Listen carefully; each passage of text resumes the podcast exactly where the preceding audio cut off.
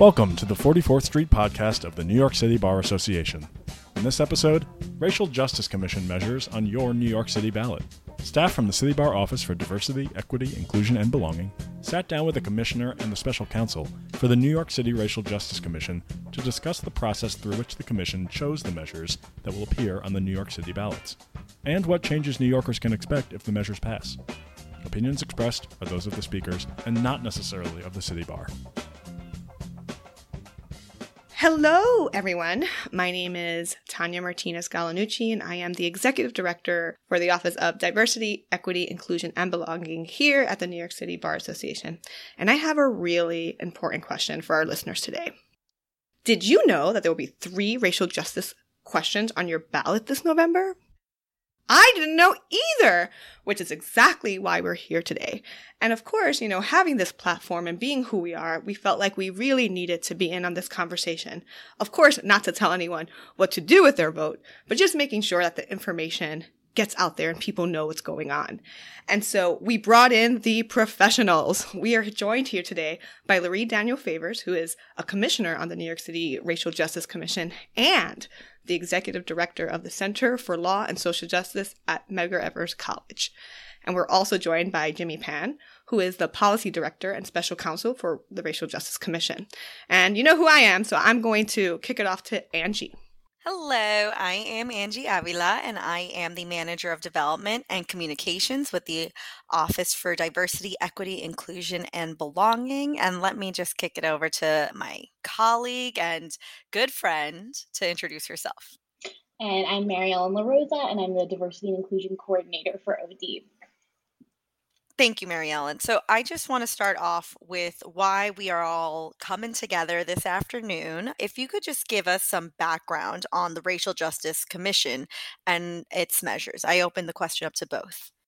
Sure. So, one of the things I always like to remind people about when we're talking about these ballot proposals is that they were literally born out of the energy that drove what was happening in 2020. So, if you go back to 2020, we saw not just the deaths, the vigilante deaths of Ahmaud Arbery, who was killed at the hand of white supremacists who themselves had connections with law enforcement. It wasn't just the fact that Breonna Taylor, while sleeping in her bed, was awakened and killed with a no knock warrant. It wasn't just that we saw a lynching, George Floyd being lynched on camera. It was all three of those things happening at the same time that the COVID pandemic really reminded the country about the severity of the racially disparate impacts of institutional white supremacy and of higher value of white lives as embedded in the structure of governance. And so people took to the streets, and it wasn't like they were protesting any old thing that they were protesting in days gone past. You protest on the weekend, or you protest for your lunch hour, you protest for a day, and then you go back to work. Well, we were all stuck at home with the pandemic. And so people had time to really think about the nature of what was causing them to want to protest. They had time to really think about in in-depth ways with the structure of, of racism and how it has impacted our society. And they were able to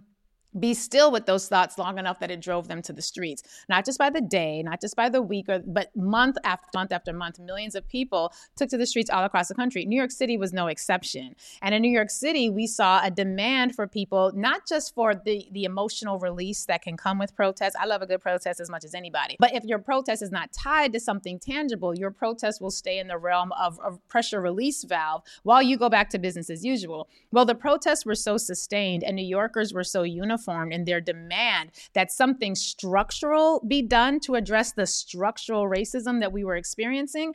And it caused our elected officials to act. Then Mayor, former Mayor Bill de Blasio, in addition to outlining Juneteenth as a holiday, in addition to painting Black Lives Matter in the streets, both of which were things I thought were nice, but they were not structural in any way, also put together this Racial Justice Commission, which was charged with doing something more than cosmetic, which was charged with really looking at the charter. And the charter, for all the New Yorkers who may or may not know, that's like our city's constitution. So we've had the national constitution, we've got the New York State constitution. Well, the New York City charter charter is the city's constitution. And our charge as commissioners was to basically determine how can we look at the, the charter itself, which again is the constitution for our, our municipality how can we look at that and address structural racism in a way that is responsive to the demands New Yorkers were making in that moment and in a way that was able to grapple with the fact that we weren't talking about moments in time, but we were talking about decade after decade, centuries of racial oppression that had been intentionally baked into governance. And so from that commission, 11 of us were appointed, myself and 10 others, all of whom are super awesome, dope people. Not all of whom I agree with on everything, but we, they just happen to be super dope people doing super dope things. And the 11 of us met, we gathered, we had listening tours, we had testimony and listening sessions, hearings where New Yorkers in every single borough from every single area of expertise. We had experts coming in, we had everyday mothers, abuelas, and, and uncles and aunties, and people coming in virtually and in person to tell us about the impact of systemic racism. And what we heard in case after case after case was that these issues are perpetual, they are long standing, and they are almost not even questioned any longer. And we need, we as New Yorkers, needed to have substantive change. And so the commission responded by putting together these three ballot proposals, which do not deal with racism in terms of getting rid of it, right? They are, they are not, we're not going to, if these, if New Yorkers go to the ballot on November 8th and vote yes on all these proposals, and these proposals are enacted into law, which as a New Yorker, I'm taking off my commission hat, as a New Yorker, as a mother, as a homeowner here who has my, my children born in this city, I, I will be voting yes on all of them. But let's say everybody out there agrees and they all vote yes.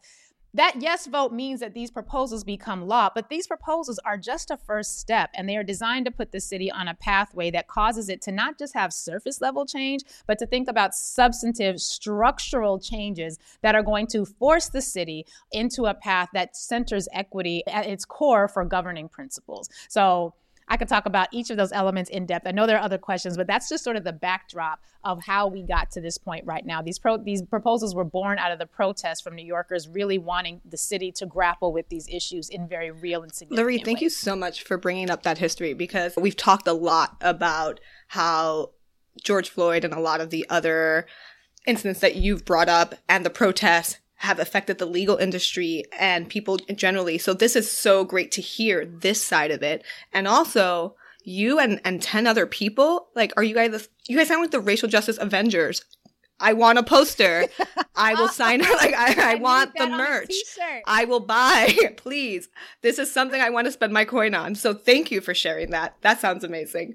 The next question we have is why these measures? So it's why these specific measures as the first three. So, these first three measures the first is a measure that looks at creating a preamble for the state constitution. We'll, the city constitution, we'll talk about why that matters in a minute. The second creates a racial justice commission and a mandate for every city agency to have a racial justice plan. We'll talk about that in just a sec. And then the third looks at requiring New York City to calculate the true cost of living so that when it is determining the appropriate level of service provision, it is going to do so with the numbers that reflect what it really costs to live in this city as opposed to the artificially low numbers that say you can raise a family of four with $26,000 and not be considered poor. And so we, that's a fallacy. And so these ballot proposal initiatives, and I guess I, I can start first by just talking a little bit about what each of them will do. The first ballot proposal seeks to create a preamble, a language that would start the, con- that would be amending to the constitution, to the city charter at the top of the charter. So we know we have the, the preamble for the Constitution for the United States. A preamble is a guiding statement of values. And the preamble as you, you can go on the website and look at the actual language itself. It's actually very substantive. It looks at the history of racism that sort of produced the New York that we know today. And in grappling with that and recognizing that history, it calls upon the city to create as its vision one that moves us towards racial equity and racial justice. And that's important, not just because it feels good to have a preamble that sort of situates what it is we're fighting for, but it's also guiding and instructive. And when you have guiding and instructive language as a part of your legal documents, what that means means is that when decisions have to get made in this city, and there is an option that might be, quite frankly, advantageous to some, but inequitable. And then there's another option that is going to far, allow for far more equitable access to resources and, and power than the city's guide and instruction, if this preamble is adopted as part of the city charter, would be to take the path that's going to lead us to more equity. So, no, it might not inure to the benefit of just a handful of already wealthy people. If the option is to choose between that and choose between an option that's going to lead us to more more equity for the masses, for traditionally marginalized communities, then the city would need to factor that in as it's making its decision. So it is visionary in that it says our goal is to be a city that is going to pursue more equity. And it's instructive in that when decision making has to happen, we're not just going to be allowed to continue with business as usual and making decisions that favor those who, quite frankly, need some of this support the least. So that's the first one. The second ballot proposal really looks at creating a racial equity plan and a racial equity commission and puts together long term processes so eh, this is something I personally I love this proposal. it's one of my favorite ones. I don't know if I'm allowed to have a favorite, but this is one of them because this proposal basically says that we are going to require every single city agency and city government, city hall itself to have a racial equity plan that doesn't just speak in terms of aspiration. The plan is going to look back at how they've done in the past. So, how has sanitation done when it comes to being equitable in the distribution of its resources and services? How has ACS when it comes to child protective services? How equitable have they been in their attention? This is a big issue for us at the Center for Law and Social Justice because in our early history, we had to file a lawsuit against ACS because they were wholesale removing black children in equitable ways that you did not see happening with white children. So, these are big issues when you think about all of the ways ways that city agencies have an impact on our life, those city agencies are now going to have to look back to the past what have we done as it pertains to equity? How good of a job have we done? How poor of a job have we done? And with that look back data, they will then be required to plan a going forward plan that factors in what they learned through that look back process so that the next set of service provisions are not going to be as inequitable as they were in the past. Doesn't mean they've solved racism, but it does mean that they are forced to now structurally engage with how they are distributing services. So it will disrupt the inequitable distribution of services that has sort of typified what many of the New Yorkers who came to talk to us and testified about testified to, but it will also cause them going forward to think more about centering equity in their provisions. This proposal also creates a commission for a job because it was hot on the market. It's about making sure that every city agency is required to factor this in as a part of their structure. And this was important because what we heard in all of those many hours of testimony was people do not want surface level decisions. They and they do not want a single person in a massive agency who kind of has a good enough heart to want to be equitable. They don't want their justice access to rely on that. They wanted structural change. And that's why this second proposal is one of my favorite. The third is also giving me a run for my money because it deals with money. This third proposal looks at a true cost of living. I mentioned earlier that there are some measures of, of cost that would say that you can raise a family of four under $30,000 and not be considered poor. I'm a part of a family of four and I'm in a two parent household. Both of us are employed. I cannot even imagine trying to raise our children in this city, afford childcare, aftercare, before care, transportation, all of the things that go into it if I was just on a single income or if our combined income was less than $50,000. It would be impossible. It would be impossible for some, but it's actually what we expect for the masses. And so this true cost of living proposal says, well, what does it cost to raise a family of four in New York City? What does it actually cost to be able to feed this family? What does it cost to make sure that they're going to have more month at the end of the or enough month money at the end of the month to outlast the month that they're currently in? And what does that look like? And the reason that data is important is because if I'm administering resources, if I'm distributing services, I need to know what it actually costs for my constituents to benefit. What does it actually cost to make a difference? Am I just basically doling out poverty dollars because I'm working on this artificially low assumption that they can do the impossible, that they can do what I, Daniel Favors, cannot?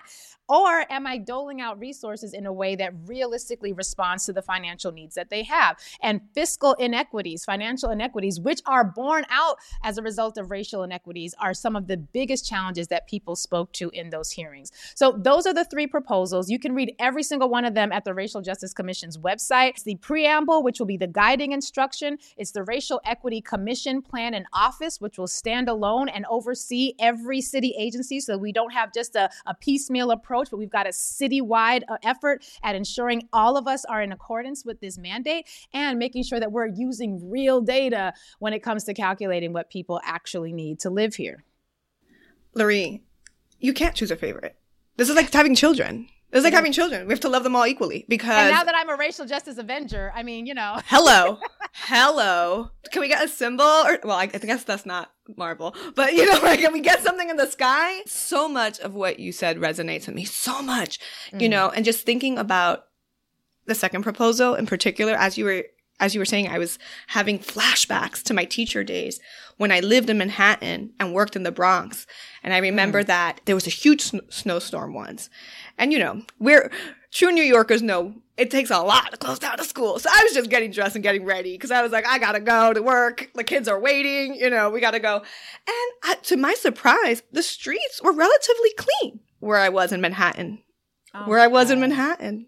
So I walked my little self to the train station and then got out in the Bronx and it was the ice capades on, yeah, it was rough. Like when I say that there was sh- sheet, right. like, sh- I don't even know how to say it, like sheets of ice covering the sidewalks and street. Not a single That's plow right. had been through those streets.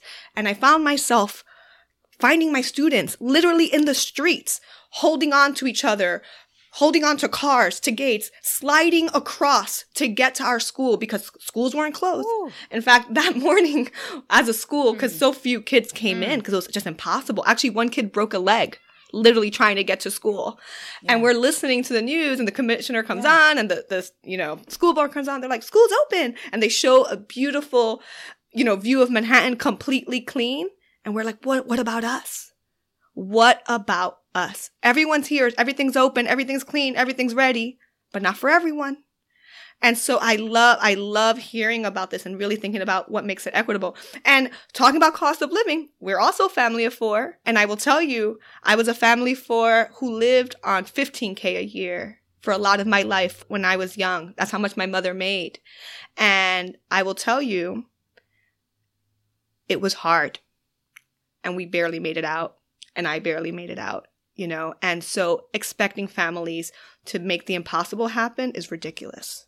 And so, especially when that expectation is not evenly. Oh, not at all. Right. Not at all. And, and that's that's one of the things that you know even as I, I, talk about the history of this for a lot of our white brothers and sisters in the city this was the first time in 2020 that a lot of them were grappling with the severity of it. i mean i think we all know just i hope i hope we all know to a certain extent how bad things are. But seeing those protests was the first time that some of our white brothers and sisters got to really see how this is impacting other communities. And i would just ask because we saw justice ketanji brown jackson last week talking in her case on the and talking at oral arguments about the voting rights case. And one of the things that she noted was that in the history, the, the legislative history of the 14th Amendment, which is one of those amendments that came after the Civil War, in that history, the legislators who were drafting that 14th Amendment, which gave citizenship to Black people, recognized on the record that the goal of equity post Civil War, post enslavement, was to elevate the former enslaved, the freedmen, up to the level of citizenry that white people enjoyed. And it is a shame to me and it shocks me, but it's mm-hmm. the reality that today in New York City, we are still trying to right ask that New Yorkers consider elevating other communities to that basis at which many of our white brothers and sisters enjoy. Now, this is not to say that white people don't have poverty. It is not to say that white people were not living in some of the same shelters I had to stay in when my parents were poor. It is not to say that at all, but it is to say that when it comes to racial justice, when it comes to the distribution of resources, you know good and well the Upper West Side was going to get snowplowed. The Manhattan, we know good and well which communities are going to get their trash picked up and which communities are not. And I want my kids in East New York and I want my kids in parts of the Bronx to be able to walk outside and see that beautiful, pristine, plowed sidewalk the same way that my kids on the Upper West Side and the Upper East Side get to. A hundred percent. A hundred percent. And the cost of living now is terrifying. And again, like you said, I have a partner, we both work. And let me tell you, the first time in the last few weeks when we went to go get, because we get organic milk, you know, moving on, moving on up, and, and, all, and all, and all things. on all things. Moving on up. When that, let me tell you, when that gallon of milk rang for $15, mm. the heart attack, the cashier basically almost had, which alerted me that something was going on. She literally screamed. She was like, oh! And I was like, what happened? She was like, this milk is $15. Go put it back. I was like, you're right. I'm gonna go put that back. You're gonna be off organic for a while, kiddos. Sorry about it. But anyway, let me get back. the other half lives, kid. let me get back to the question. So one thing you mentioned, you were sort of talking about the process a little bit, and I was hoping that you could tell us a little bit more how these proposals came to be. What was that process? You you talked about hearing from folks. Was there anything else? So we came to these proposals because they allow for guardrails. So the Racial Equity Office and Commission, there is a clear recognition. It does not matter how much of a cheerleader I am for racial equity. There's a whole lot of people here who don't want it. So having a racial equity plan mandate for our agencies, having a commission set up to oversee it, and having equity officers who are charged with sort of pulling all of this together, that was our way of acknowledging number one, we can't really go chapter and verse and change the charter, but we can make sure that every part of this city that is governed by the charter has guardrails that will require it to produce some metrics and to produce plans based on those metrics. And that for us was really one of the best ways we could get at the fact that we had a two year mandate and hundreds of pages with thousands of provisions that impact every single layer of government. So our question was how can we impact every single layer of government knowing we cannot get to every provision on this charter? When it came to the inequities, we realized that part of the reason we have such inequity when it comes to allocation of resources is because we're not using real numbers. And we heard from New Yorkers who talked about the fact that this is what I make, this is what they say I should be able to afford. Never the twain shall meet. And they're like ships passing in the night. So we realized that, okay, there is a fundamentally structural problem here if we cannot even use the real numbers that correspond with what people are actually experiencing. The guiding proposal or the guiding language for the preamble, there was a recognition that, well, you know, if we can't address every single provision of the charter, we at least need to have an omnibus approach. we need to have a, a, preliminary just statement of this is what outcomes the charter is supposed to hopefully produce a more equitable city. So, really, the three proposals you have were our best effort at recognizing that number one, resolving racism within government is extraordinarily difficult. Number two, it doesn't matter if we did have a full team that would be able to go chapter and verse through every single, single provision of that charter, we were still going to only be addressing symptoms until we took a more holistic approach and put us on a pathway for actually addressing the disease. So after those hearings took place, after the reports came out, we were I, I, hate to call it a come to Jesus moment, a come to Buddha, come to all of the God and goddesses moment, where we basically had to realize we had to do something that was going to force the city in a particular direction and then pass it off to the next round of folks who can pick up the baton and take us into addressing what each of those elements of the charter actually do. But without the structural change at the outset, that train isn't even on the right track, let alone in the right railroad.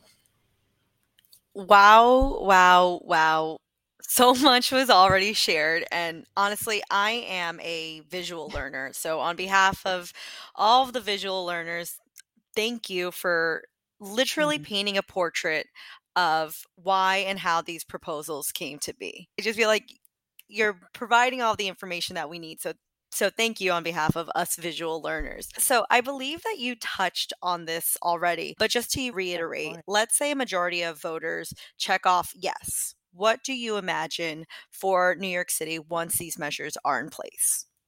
aside from me jumping up and down with my own personal joy at the fact that my kids have a shot in this city. Uh, so there, that would happen for me personally. But in terms of what the city would look like, pick an agency, any agency that is responsible for contact with people of differing communities. All of us are going to then be able to look at our city agencies with an expectation that isn't just how I feel about it. It's not just based on the very negative experience I had when I came into your HRA office or your office and you made me, a black woman, hold my child, holding my child who wanted to sit on the ground and couldn't without police coming. For those of you who remember the story that happened a few years ago, where is the plan for making sure that never happens? Do we know what happened with the people involved in that situation where the young woman is there with her child? They're standing for hours, no seat. She sits down on the ground and is then arrested. Her child is taken into custody. Do we know what happened with the officers involved there? Do we know what happened with the personnel who called them and involved them in that process? We have no idea. Do we know if that office took any ameliorative steps to make sure that that never happens to a black mother again? We have no clue. We will if people vote yes on the proposals. We'll understand exactly what went wrong because they'll have to tell us. And once they tell us, we can say, well, then what are you going to do about it? And if what they're going to do about it is whack sorry, I almost used another word, but we'll be able to see is this BS or not? Like, uh, is this a real plan? Are you do you have a real substantive effort here? And if not, then we can organize around it. Then we can plan for it, and we can plan for it with the mandate that the city has to move towards equity because the preamble told us so. But that's just if people vote yes. Right. And on just throwing it in right you're listening to you i'm like I, i'm getting flashbacks i'm thinking of things that doesn't only just affect marginalized communities. Like, let's also think about neurodivergent individuals. Come on now. Right? How are they being treated? That's right. Those with autism, you know, how are they being treated? There's so many instances where they have been mistreated because there is no education and there is no help. Here we're going to get answers. How did you treat that adult living with autism? What what were your steps? How can you do better? I mean, there's just listening to you speak, there's so much more that's involved. So Yeah. And this is Thank just you. the first step because as powerful as the conversations I've been having with people about these proposals are, as as much energy and emotion that we all felt in 2020, as powerful and dynamic as that moment in time was, this only moves forward if people agree and they will be able to vote their conscience and I just encourage people to really go back to that moment and to think about what it was that drove you either to the streets or drove you to have compassion for people who were there. And I really want you to ask yourself was it just about the emotional release of that moment, or did you in that moment recognize that something fundamental must be done? And if that is you, if you're in that latter category, then I encourage you to really sit with these proposals and, and think about how inequities have shown up in this city and think about what other options we have that are readily available to us that will allow us to move forward in as powerful a way. if I can, I'll just add a little bit of color to that as well. What Lurie shared was that one of the inequities we heard that most often was about inequity in decision making and representation. And so I just want to touch on the proposed commission that would come into play because I think that's one that's hardest for people to understand sometimes. In that world, if voters voted it in, it'd be New Yorkers who come together as a commission and say, look, you're the agency that is supposed to provide social services and you're choosing to record as your indicator the number of SNAP benefits handed out. But actually, we held Mm. meetings in the community, and what we heard from the Southeast Asian community is that that's a little bit less relevant than the amount of time it takes to actually have to wait at an access center, or the amount of times we tried to get translators and we couldn't. Right? So you, it's not always apparent really what should be measured by city government. And so one powerful way is to actually bring in New Yorkers who can inject that perspective and say, actually, you know, what you are pointing out as your number, as your goal is just what you want to say, but it's actually not what matters so much to us. Jimmy, that's such an important point, and this is something that we've tried to highlight quite a bit in our own education. It's just the importance of centering the most marginalized voices, the folks who have to jump through all the hoops, that have to face all the obstacles because they know what they are. And if they're not at the table to provide that insight, then they live with these obstacles forever. Right. And, and, you know, we need the marginalized voice at the table. We absolutely need it. It's the only way we'll ever get anywhere close to equity and inclusion. And so this is such an amazing point that you made and, and shows just how nuanced it could be and that you need to have walked in that path to have figured that out. If you're sitting in an office somewhere and you're just looking at, at spreadsheets, you don't know the story of the translator. You don't know the hours wasted on that line or how cold it was outside when you were waiting on that line, right? Like you don't know those things. And so that is such an important point. Thank you, Jimmy. Yeah. Jimmy, to your point, that also speaks to just the power of this commission being assembled as it was. This was not, and I know in, in this country we often think about race in terms of a black white paradigm for obvious reasons, but there, it's more complex than that. It's more nuanced than that. And so I think we got a real beautiful flavor of what that looked like throughout this entire process, which is one of the things that I found to be one of the more enriching aspects of it. So we focused on New York City. Obviously, these are measures for New York City, but I was wondering if we could break away for a moment and talk about what else around the country, if anything, is happening that might be similar to what's happening here. We've seen in places like Evanston, Illinois, where uh, they have looked at, you know, the question of the lingering impact of enslavement and, and Jim Crow anti-black sentiment, and so they've created a housing program. The state of California has a commission that's looking specifically at the question of reparations. I I think what we're seeing all across the country is local communities are saying something has got to give, and many of them are then moving forward with putting together commissions, getting reports, doing whatever sort of investigative processes they can to really bring these questions front and center. However, I don't think there's any other municipality, Jimmy, you may know better than I, to my knowledge, that's dealing with racial equity the way we're doing it here. This is a uniquely New York moment and an opportunity to lead in ways that are absolutely phenomenal if New Yorkers vote yes. That that's correct. To our knowledge, this is the only commission that is tasked with addressing structural racism through charter revision, you know, really getting at the city's constitution.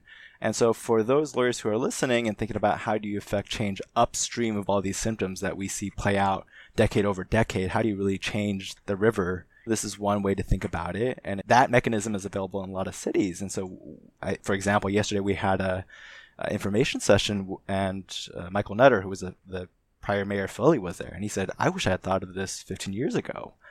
And so we say to the lawyers listening to this podcast, to policymakers in other cities, think about what this can mean to open up your city's laws to the residents of your city to vote on and to help start to define their vision for the city, which we know is often locked in, in, decades and centuries past and bakes in all those inequities and injustices and frankly horrors in perpetuity. I think we see some cities start to put these similar processes in place. Like there are a lot of chief equity officers these days.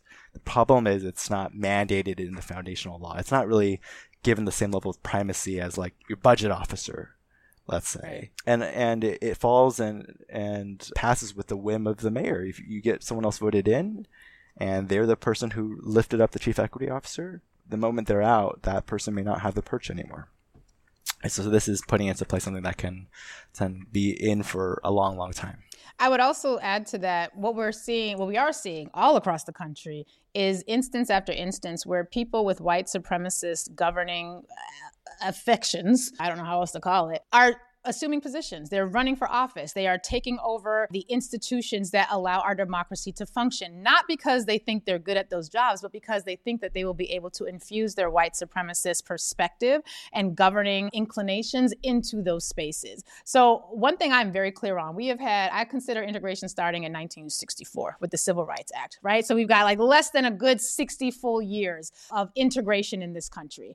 And it can be undone. A lot of us forget that this is not the first time the country tried to integrate. We tried to integrate for the first 12 years after the Civil War, and it ended in a bloody massacre, massacres, plural, of Black people who were basically then forced to reoccupy the enslaved position in this society for over 100, almost 100 years until we got to the 1964 Civil Rights Act again. So, the democracy, racial justice, we can no longer allow ourselves to be swayed by language of neutrality. And, uh, Jimmy, just to be official, I'm taking off my commissioner hat. This is the Lurie Daniel Favors who has as a homeowner in this city and had children born here. So this is me, Lurie, the voter, talking. We have had example after example of how people who have white supremacist inclinations are moving into positions of power intended upon making this country an 18th 40s, a 1730s era reality. And so, if we're serious about democracy and we're serious about not having our integration 2.0 ended, because it can end, integration is not a guarantee,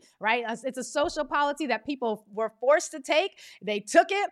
Thank God they did, but they've done this before. And we saw what happened with the way the integration ended in the 1870s. And it can happen again right here. So, what we are seeing across the country, though there are not nearly enough racial equity commissions or any type of commission that's dealing with this topic, even though we acknowledge that they are springing up in different places, what we are seeing a massive amount of is a return to good old Ku Klux Klan, uh, white supremacy, Proud Boys, Boogaloo Boys, call them what you want. It's a new name, same story. We're seeing that everywhere. And do not think that it is not upstate New York. Don't think it's not in Long Island. Don't think it's here in New York City. And again, everyone will have a right to vote on how they think what direction they think this city should move in. But if history is any instructor and it is then what we are seeing right now is a return to the embrace of white nationalism that is anti-black anti-people of color and is firmly rooted far more firmly rooted in the history of this nation than is this nation's embrace of racial equity and justice. We have a moment right now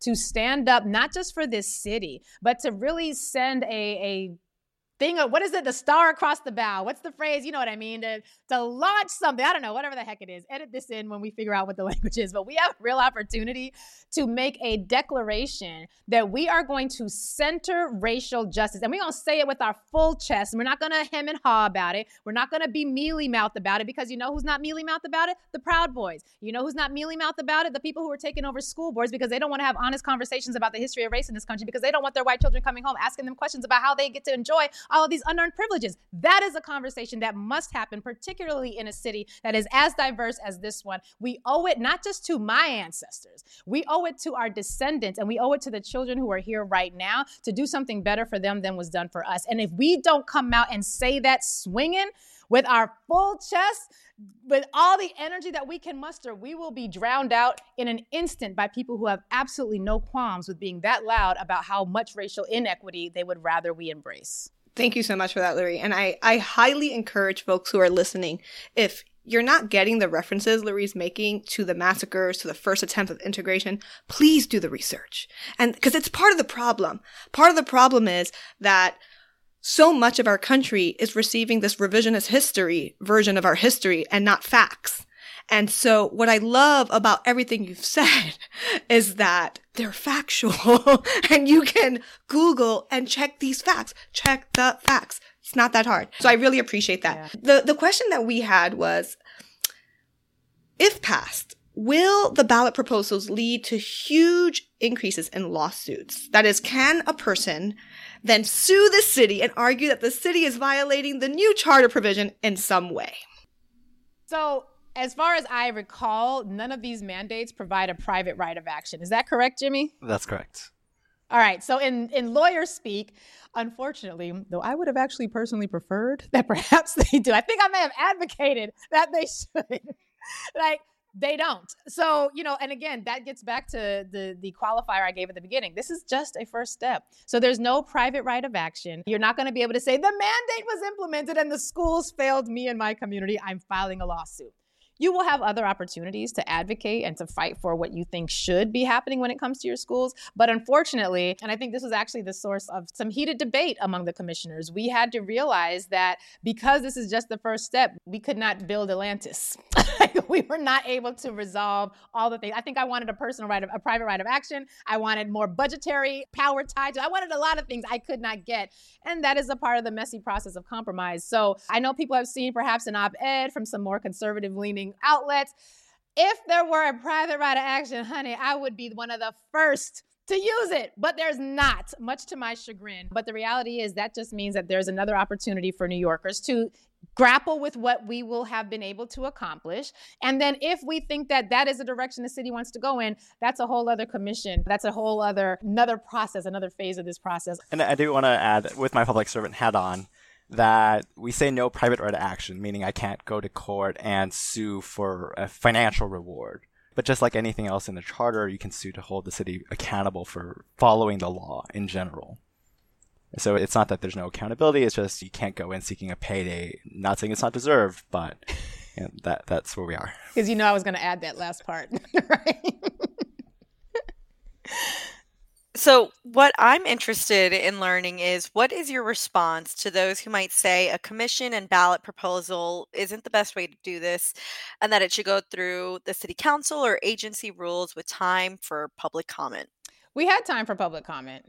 I outlined hours and hours and hours and hours of testimony hours and hours and hours of hearings. We had a citywide process for public comment. Sorry if you missed it. We tried to publicize tell people about it, but that's literally all of those public comments, all of that public hearing. That is the, the information contained in those reports. We didn't come out with that data out the top of our head. That came from New Yorkers. So we had that process. As it pertains to this going through city government, personally, and I think even with my commissioner hat on, that allows for a politicization of the process that for me, taking my public servant hat off and my Lurie hat on, allows it to be watered down in ways that I think can undermine the goal and does not allow it to meet this moment. And I think there is definitely a process for city council to play, for our, our, governing leaders to play. But when New Yorkers came and testified, when they demanded and they took to those streets in protest and they followed that up with participation in this process, it was a clear recognition that we've had government in existence in this city and state from the time that this city and state have been around. And if government were sufficient enough to deal with issues of structural racism, they either should have done that already, could have done that already, and or chose not to. So leaving issues of dealing with structural racism within government to people who are within government who are running for office who need elections. I don't need anybody to vote for me. I'm not running for office. I will never be a politician. So i don't i'm in, i'm immune from the concerns that well if i vote yes on this particular thing will i have to then face my constituents? Will I have to be in a community that does not believe in this in these racial justice measures that I personally know will impact the city? If I'm a politician and if this is a politicized process, then I am exposed to all of those concerns. Nobody on this commission is running for anything. So I don't have those concerns. I can't do that if I'm also concerned about public perception. And as a politician, I am very much concerned about public perception. So for me, uh, giving this process to the very body that would have to interrogate itself about how to do better at racial justice when this is the body that essentially promulgates the systems that perpetuate racial injustice, that would be to me a fool's errand. Why are you out here destroying our dreams to call you Madam President one day? You need to stop it. You need to stop it. I wasn't ready for this. Jeez. it's not going to happen. That's not it's not happening. I have said too much on the record and I will continue to say too much. Can you imagine the hearings? Please. I am no Ketanji Brown Jackson. She can she can sit in that space and, and take it. I would have other words. We all play our role. How would you respond to those who might say that this is more aspirational than concrete and will ultimately lead to implementation or budgeting challenges? So, of course, it's going to lead to challenges. We're talking about racial injustice. Absolutely, it's going to lead to challenges. That's why we did not come up with ballot proposals that depend on the racial sensitivities of the person in charge. That's why we created ballot proposals that deal with structure, not how you feel about it. Of course, there are going to be challenges. It's a paradigm shift. So, yes, challenges arise, implica- it will be difficult to implement. We're here for it. We send people to the moon. We like can like pierce break sound barriers. We can do a whole lot of things. New York City can do a lot. We came back after 9/11. We came back after COVID. Are you kidding me? Of course it's going to be hard. We're here for that. That's we can do that. That's fine. In terms of whether it's aspirational or concrete, it is also aspirational when we're talking about racial justice in a country that got its start by genociding against the indigenous, that got its start economically by trafficking millions of African people and enslaving them and their children and creating an entire governing structure that explicitly baked in racial discrepancies, you darn well better believe we need some aspirations. Otherwise, what are we doing? Those aspirations are what drove people to the streets, that caused us to dream bigger than just having Black Lives Matter painted on the street and Juneteenth as a holiday. Again, I'm not not mad at it. I'll, I'll take it. It's fine. But it's not structural. So, yes, it is aspirational and it is concrete because we are concretely, if New Yorkers vote yes on the first provision, going to have a preamble that guides how all city governing decisions are made. If New Yorkers vote yes on the second proposal, we will concretely have a concrete demand that every single city agency, including City Hall, will be able to have that look back and that look forward plan of constantly engaging with how they've done and what the goals should be for them moving forward. If we vote yes on proposal three and it is voted into being, then we will concretely have data on the true cost of living that agencies will concretely be able to use in their factoring as to how they're going to distribute those services. So it is aspirational, it is concrete, and it's going to be very challenging to implement. But you know what's harder? This. Like what we have right now. Like somebody asked me about how much is this going to cost? Are you kidding me? We have a $100 billion budget. Maybe $10 million is sort of the price tag that people have put on this. 10 million with an M dollars to set up this office and these agencies and, and this racial equity plan and commission. And a $100 billion budget, it costs pennies to do what's right the first time. It costs a whole lot more to pay for the problems that perpetuating racial inequities cause. Think about all the, the housing, the healthcare, the education negative impacts of perpetuating white supremacy in government and how much they cost us as a city. I think Citigroup put out a report a few years ago during the, the mayoral election, or just before the mayoral election, $16 billion that it costs just to perpetuate racism. It's very expensive, this racism thing. It's very expensive. So, yeah, it's aspirational. Yeah, it's concrete. And it's going to be difficult. Buck up, folks. Let's go. Let's make it happen. Make it happen. Oh my God, that is perfection. Thank you guys so much for being here with us and educating us and educating our listeners. I'm so excited for this. And I hope that after the elections, once results are in, you can join us again and let's process. Let's talk together. Let's, let's get back at this. We're coming back. Avengers Unite? No, uh, we're not the Avengers. You're the Avengers. What are the, like the, the Avengers sidekicks or like the fans? Whatever, whatever those guys are, we'll come and have this conversation again if you're up for it. Absolutely, it would be my pleasure. So, with that, thank you guys for being here. Do you have any closing thoughts? Go vote, people. And I can't tell you how to vote. This is up to you. But if you actually thought that the 2020 protest should lead to something more than just a kumbaya moment that you can capture in time and talk about the way you do your yearbook, then you need to really consider how you're going to engage with these proposals. Go vote. And to learn more about it, go to nyc.gov slash racial justice, where you can read all the findings, you can read the legislation, you can pick out your favorite proposal, and let us know which one you like best, and flip your ballot. Thank you for listening to the 44th Street podcast of the New York City Bar Association. Opinions expressed are those of the speakers and not necessarily of the City Bar.